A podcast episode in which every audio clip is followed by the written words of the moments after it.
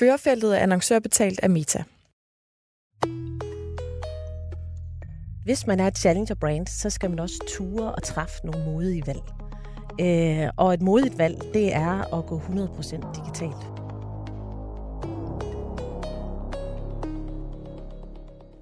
Hvis du som virksomhed ikke forstår, hvordan du bruger nye teknologier som VR, kunstig intelligens eller metaverset i din forretning, risikerer du at tabe kapløbet om forbrugernes opmærksomhed. Derfor møder vi her i podcasten Førerfeltet nogle af de største danske brands, der ligger forrest i feltet, når det gælder digital transformation. Et af dem er Kvik. Køkkenproducenten fra Midtjylland har i dag over 170 butikker i Europa og Asien, og har positioneret sig som førende, når det gælder digital transformation. Det skal vi tale med Lisa Gøttler om. Hun har siden 2016 været CMO i Kvik og er bannerfører for den digitale og personaliserede tilgang, der i dag kendetegner deres marketingstrategi. Mit navn er Maria Rossen, og med mig i dag har jeg også Pernille Fruensgaard Øe, der er Head of Industry hos Meta, og som har været en del af den datarejse, Kvik er på.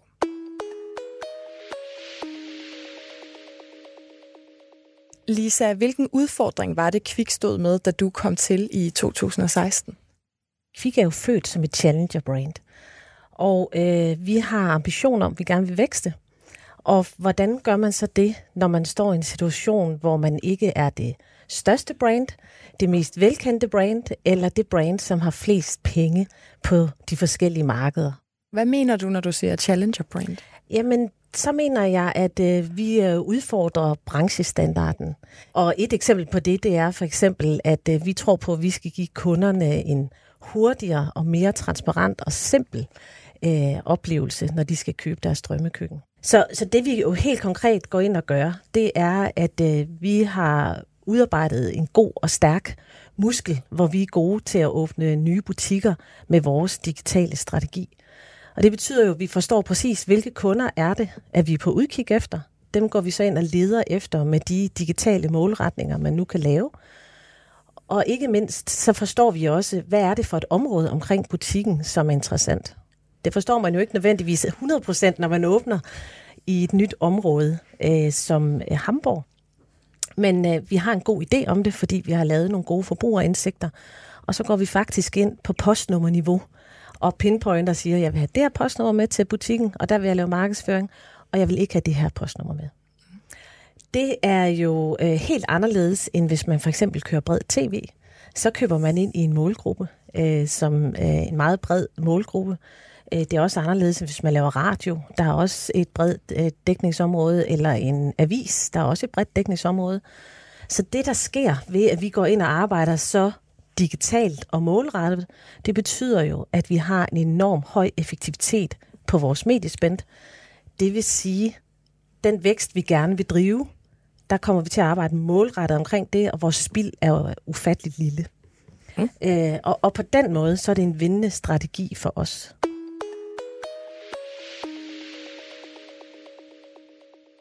Det har jo også medført, at I har taget nogle fravalg. Nu siger du selv det her med, at på radio og tv, der køber man bredt ind i en målgruppe. Men I har jo faktisk valgt kun at køre digitalt. Altså, I er ikke på tv mere. Nej. Hvordan har I taget den beslutning om, at det var den rigtige vej at gå? Jamen, det var på baggrund af strategien, at vi kunne se, at hvis vi gerne vil vækste, og tilbage i 2016, nu har vi jo haft et par forrygende år, hvor der har været stor vækst i markedet. Men fra 2016 til 2019, der har vi faktisk oplevet, at køkkenmarkedet har været fladt. Det har vækstet med inflationen cirka. Så den måde, vi skulle vækste på, det er ved at tage markedsandel. Så vi har jo ligesom sat den i verden og sagt, at vi skal gøre noget anderledes. Hvis vi gør det samme som konkurrenterne, så tror vi ikke på, at vi vinder. Og vi er faktisk glade, når konkurrenterne de kører tv, fordi at så ved vi, at det sætter gang i køkkenovervejelserne og interesserne. Og det, som jeg lidt kæk plejer at sige på Kvik, når det er, at de siger, nu er konkurrenterne på tv, Lisa, hvorfor er vi der ikke? Så siger jeg altid, jamen, de er i gang med at, høster vi, fordi det sætter en overvejelse i gang hos kunderne. Og køkkenkøb er et af de mest komplicerede og vigtige køb, som en kunde kan foretage. Og det betyder, at man bruger tid på research. Og det betyder, at vi har en mulighed for at komme ind og fortælle om, hvem vi er, når man går ind i en overvejelsesproces og en kundekøbsrejse. Pernille, du ser jo mange brands ligesom forsøge sig med forskellige tilgang til digital markedsføring. Ja. Når Lisa beskriver den her rejse, Kvik har været ude på, hvad ser du så, at de har gjort rigtigt? De gør mange ting rigtigt, og det har også været en lang rejse. Jeg tror, respekten for den lange rejse er enormt vigtig. Altså Lisa har et ansvar ud over at være CMO jo også for produkt i dag, og trækker dybere ind i organisationen. Og det er så ekstremt vigtigt, at man netop tror, at digitalisering ikke er noget, der kun ligger i marketingafdelingen. Det er rigtig vigtigt, at digitaliseringen skal ind og bo i hele baglandet i virksomheden. Så det store skift fra at tro, at digitalisering er noget, man køber sig til ude i byen, og så er den fikset, og man kan winge det af på strategiplanen. Der er den tilgang, som Kvik har haft, og som Lisa meget har været bannerfører på, er virkelig der, hvor vi kan se virksomheder lykkes. Det her med at sige, at vi skal forstå vores førstepartsdata, vi skal forstå, hvad kan vi bruge den til. Folk efterlader sig enormt mange spor ude i den digitale virkelighed. Der er enormt mange signaler i spil, men de signaler bliver jo rigtig spændende, når man også har styrt på sin førstepartsdata, og vi kan begynde at koble de der ting sammen. Fordi det er jo rigtigt, kunderejsen er lang, og som Lisa siger, så er budgetter jo også et faktum i de fleste marketingafdelinger. Og man kan jo ikke dække det hele. Så det her med at kunne forstå, hvordan at man bruger digitaliseringen, hvordan man bruger den data til at få aktiveret den rigtige kunde på det rigtige tidspunkt, er virkelig der, hvor vi kan se, at der er nogen, der vinder markedsandel og vinder på deres digitaliseringsstrategi. Så det er virkelig en stor forskel. Fordi hvis jeg bare må tilføje, så synes jeg, det er vigtigt, at når man har en mission, der hedder, at man vil lave forretning ud af marketing, samtidig med, at man bygger et brand, så er det også vigtigt, at man måler på det. Ja. Lykkes vi så med det, når vi har valgt den her strategi? Og det gør vi. Kvik er siden 2013 blevet dobbelt så stor, og har øget EBIT med en faktor 4.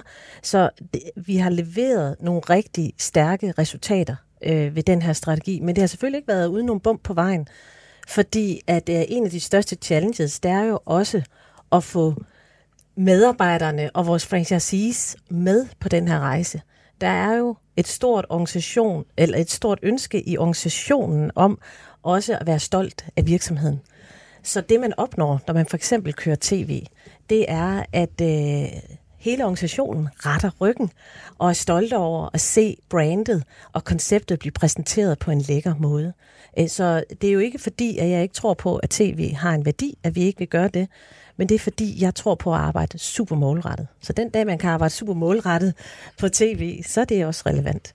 Jeg synes faktisk også, det er en vildt god pointe i forhold til personaliseringen og data.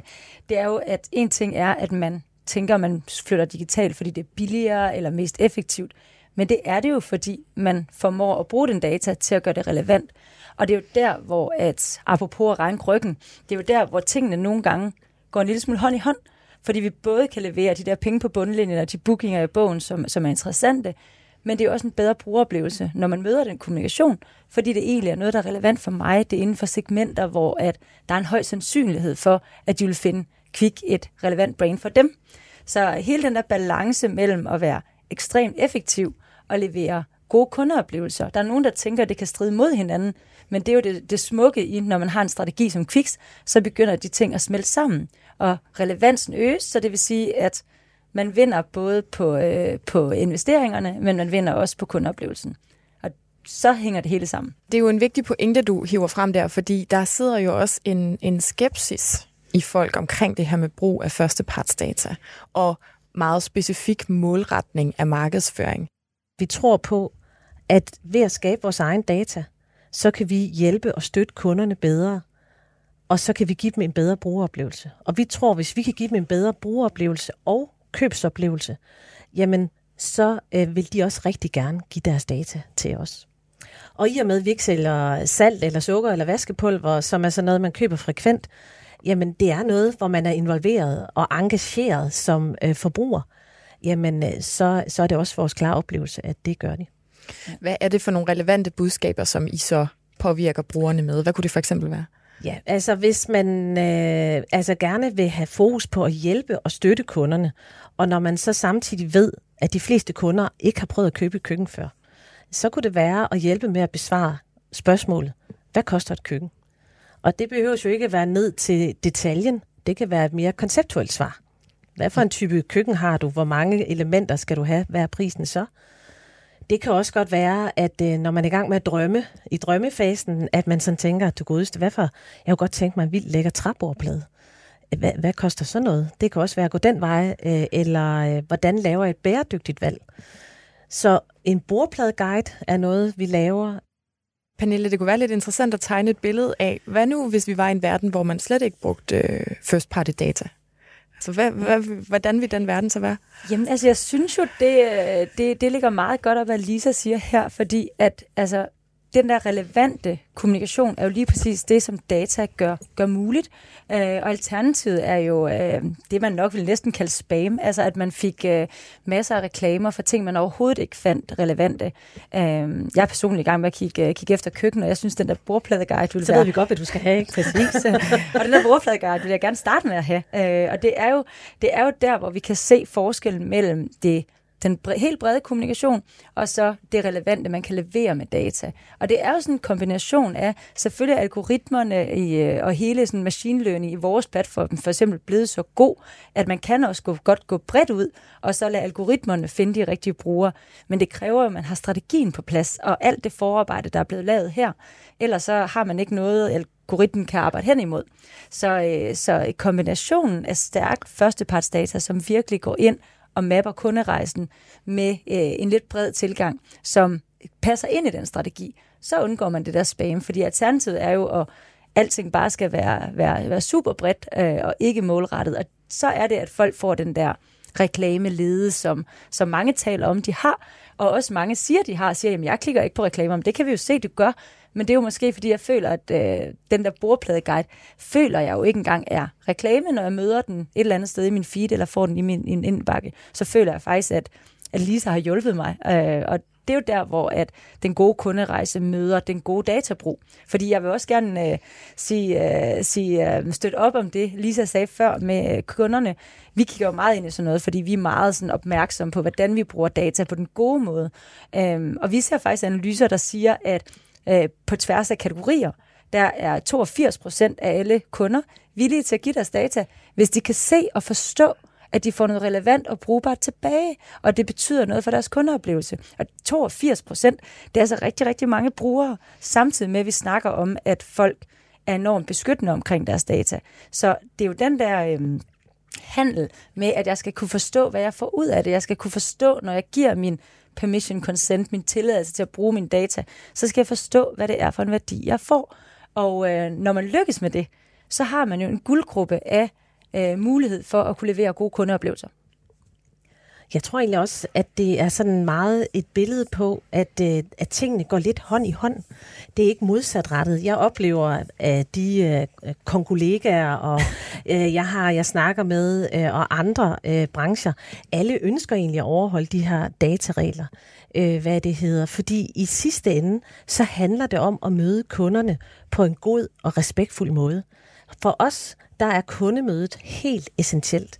Og selvfølgelig vil vi gerne respektere deres valg omkring data. Ofte så går vores ønsker faktisk hånd i hånd med deres, fordi at hvis man ikke er i markedet for et køkken, jamen, så ønsker man ikke at se annoncer for noget med, som helst med køkken, så er det spam. Vi ønsker faktisk heller ikke at bruge mediekroner på at annoncere over for kunder, der ikke er i markedet for det. Så derfor så er vi faktisk ret enige. Vi vil helst heller ikke eksponere dem der. Så derfor så mener jeg faktisk, at det går hånd i hånd. Og vi prøver at skabe grundlaget for at skabe det gode og respektfulde og ordentlige køkkenmøde. Og så en ting er jo, hvad man kan, og hvad kunderne siger ja til. Vi ved også selv, hvordan man nogle gange kommer til at afgive sin permission, uden måske at tænke så meget over, hvad man egentlig siger ja til. Så det er jo også det her med at være ekstremt bevidst om de valg, man tager, og have den her kundeorientering, som Lisa taler om. Fordi der er jo faktisk reelt mange ting, man måske må, som måske stadigvæk ikke føles rigtigt. Så det er også den her snak om, hvis vi gør det her lige nu, vil det så føles rigtigt for kunden. Jeg havde et eksempel på en e-mail, jeg fik her den anden dag, hvor jeg havde inde på en hjemmeside og browse noget, så får jeg en e-mail lige efter, hvorfor er der et eller andet, der holder dig tilbage for at færdiggøre købet, Pernille. Og så er jeg sådan lidt, det synes jeg måske var lige hissigt nok.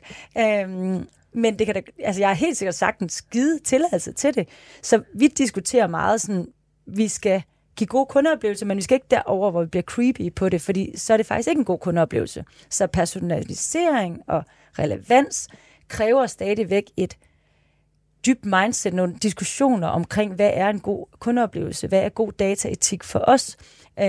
Og ofte hos os, hos Meta, sidder vi ikke bare og snakker om, hvad er det, vi egentlig kan, og hvor meget kan vi skrue på maskinen, men vi skal tilbage og sige, jamen inden for den skala, som egentlig er mulig, hvad er det, der er den gode oplevelse? Og det ved vi jo også. Vores algoritme er gearet til, når vi køber ind os, og have en faktor på, der hedder den gode kundeoplevelse, og hvordan ting bliver modtaget.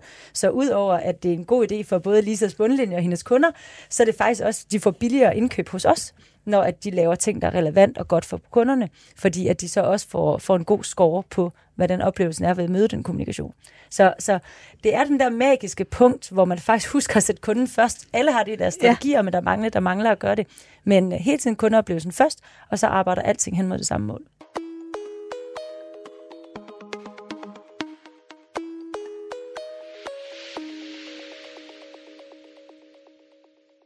Lisa, hvad er så næste skridt på Kviks digitale rejse? Rejsen internt, den er jo, at det her, det handler ikke kun om marketing længere. Det her, det handler om digitalisering af en virksomhed. Til næste år, så fylder vi 40 år, ikke? Og der kan man jo ligesom have at sige, okay, så kan man have 40 års krise, ikke? Det har vi ikke.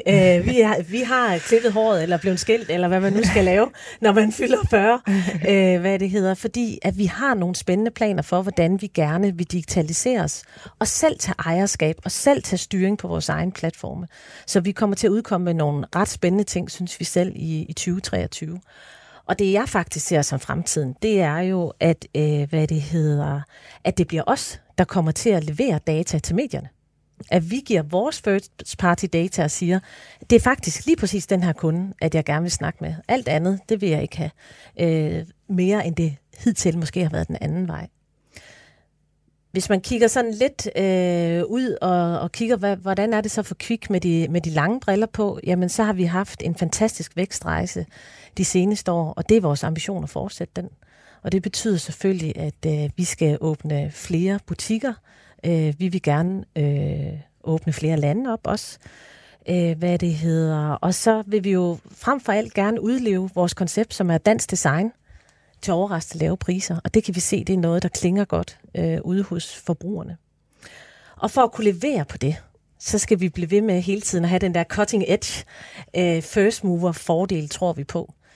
Og det kan godt være køkkenbranchen, at vi ikke er first movers i forhold til andre brancher, men vores ambition, det er, at vi skal være blandt de bedste og de stærkeste inden for køkkenbranchen på digitalisering, på nye kundeoplevelser. Og det tror jeg på, at jeg tror på, at vi har en god strategi, og hvis vi formår at levere på den, og walk the talk, det er tit det, man får lyst til, for det er det her med at sige nej, du var inde på tidligere også. Hvis vi formår at levere på det, så tror jeg på, at der er en meget spændende fremtid for Kvik. Ja, altså jeg synes jo, det er rigtigt, som Lisa siger, altså de er jo på en fantastisk rejse, og jeg synes jo bare, de skal blive ved med at gøre det, de gør, og gøre mere af det, fordi jeg synes, en ting er, at de har lavet en stabil strategi. Nogen, der har lavet en stabil strategi, låser sig også om den. Men der synes jeg, deres evne til at blive ved med at bygge på og vide, hvad det næste skridt er, er ekstremt stærkt. Og jeg tror, hvis vi skulle give et godt råd her fra os, så var det det der med at putte nogle eksperimenter ind i det. Fordi der kommer til at ske rigtig meget med de maskiner, som er ude hos medierne. Især når den her datadal rammer, så er det nogle andre ting, der kommer til at virke, og nogle andre ting, der kommer til at ske. Og balancen mellem at have den her solide strategi, og så også nogle gange lade med maskinlæring arbejde for sig, er nok det, der bliver allersværest, når man lige pludselig skal til at aktivere den her førsteparts data, som Lisa taler om, og sende dataen ud til medierne og sige, hvem man vil have fat i. Så er balancen, hvor specifik skal jeg være med den enkelte, der vil have fat i forhold til, hvornår jeg lader maskinen arbejde lidt mere for mig, og måske arbejder med at lad det kreative finde den rigtige bruger ved at sætte det fri i maskinen. Men det er jo stadigvæk sådan baby steps på, hvor vi er for alle annoncører i Danmark, men også globalt. Så jeg tror, den rejse, Kvik er på, er helt rigtig. Så hvis man kigger på de næste 5 år, får aktiveret det her førsteparts data ind, finde den rigtige balance mellem den målrettede strategi og lade maskinen arbejde, og så have en masse eksperimenter, hvor man hele tiden tester det. Fordi vi kan også se, at de her ting ændrer sig fra halvår til halvår. Så hver halvår at teste, jamen, er der nogle ting, vi skal gøre? Og også fra marked til marked, som Lisa sagde, der er også nogle markeder, der er meget anderledes, eller hvor man ikke har den første basdata endnu. Hvordan kan man bruge den der dynamik mellem maskinen og data til at berige hinanden? Så det er bare fortsat den vej. Mange tak til dig, Lisa, fordi du gjorde os klogere på den vilde datarejse, Kvik har været ude på. Og også tak til dig, der har lyttet med. I næste afsnit, der får Pernille og jeg besøg af endnu en dansk virksomhed, som ligger forrest i feltet inden for digital transformation.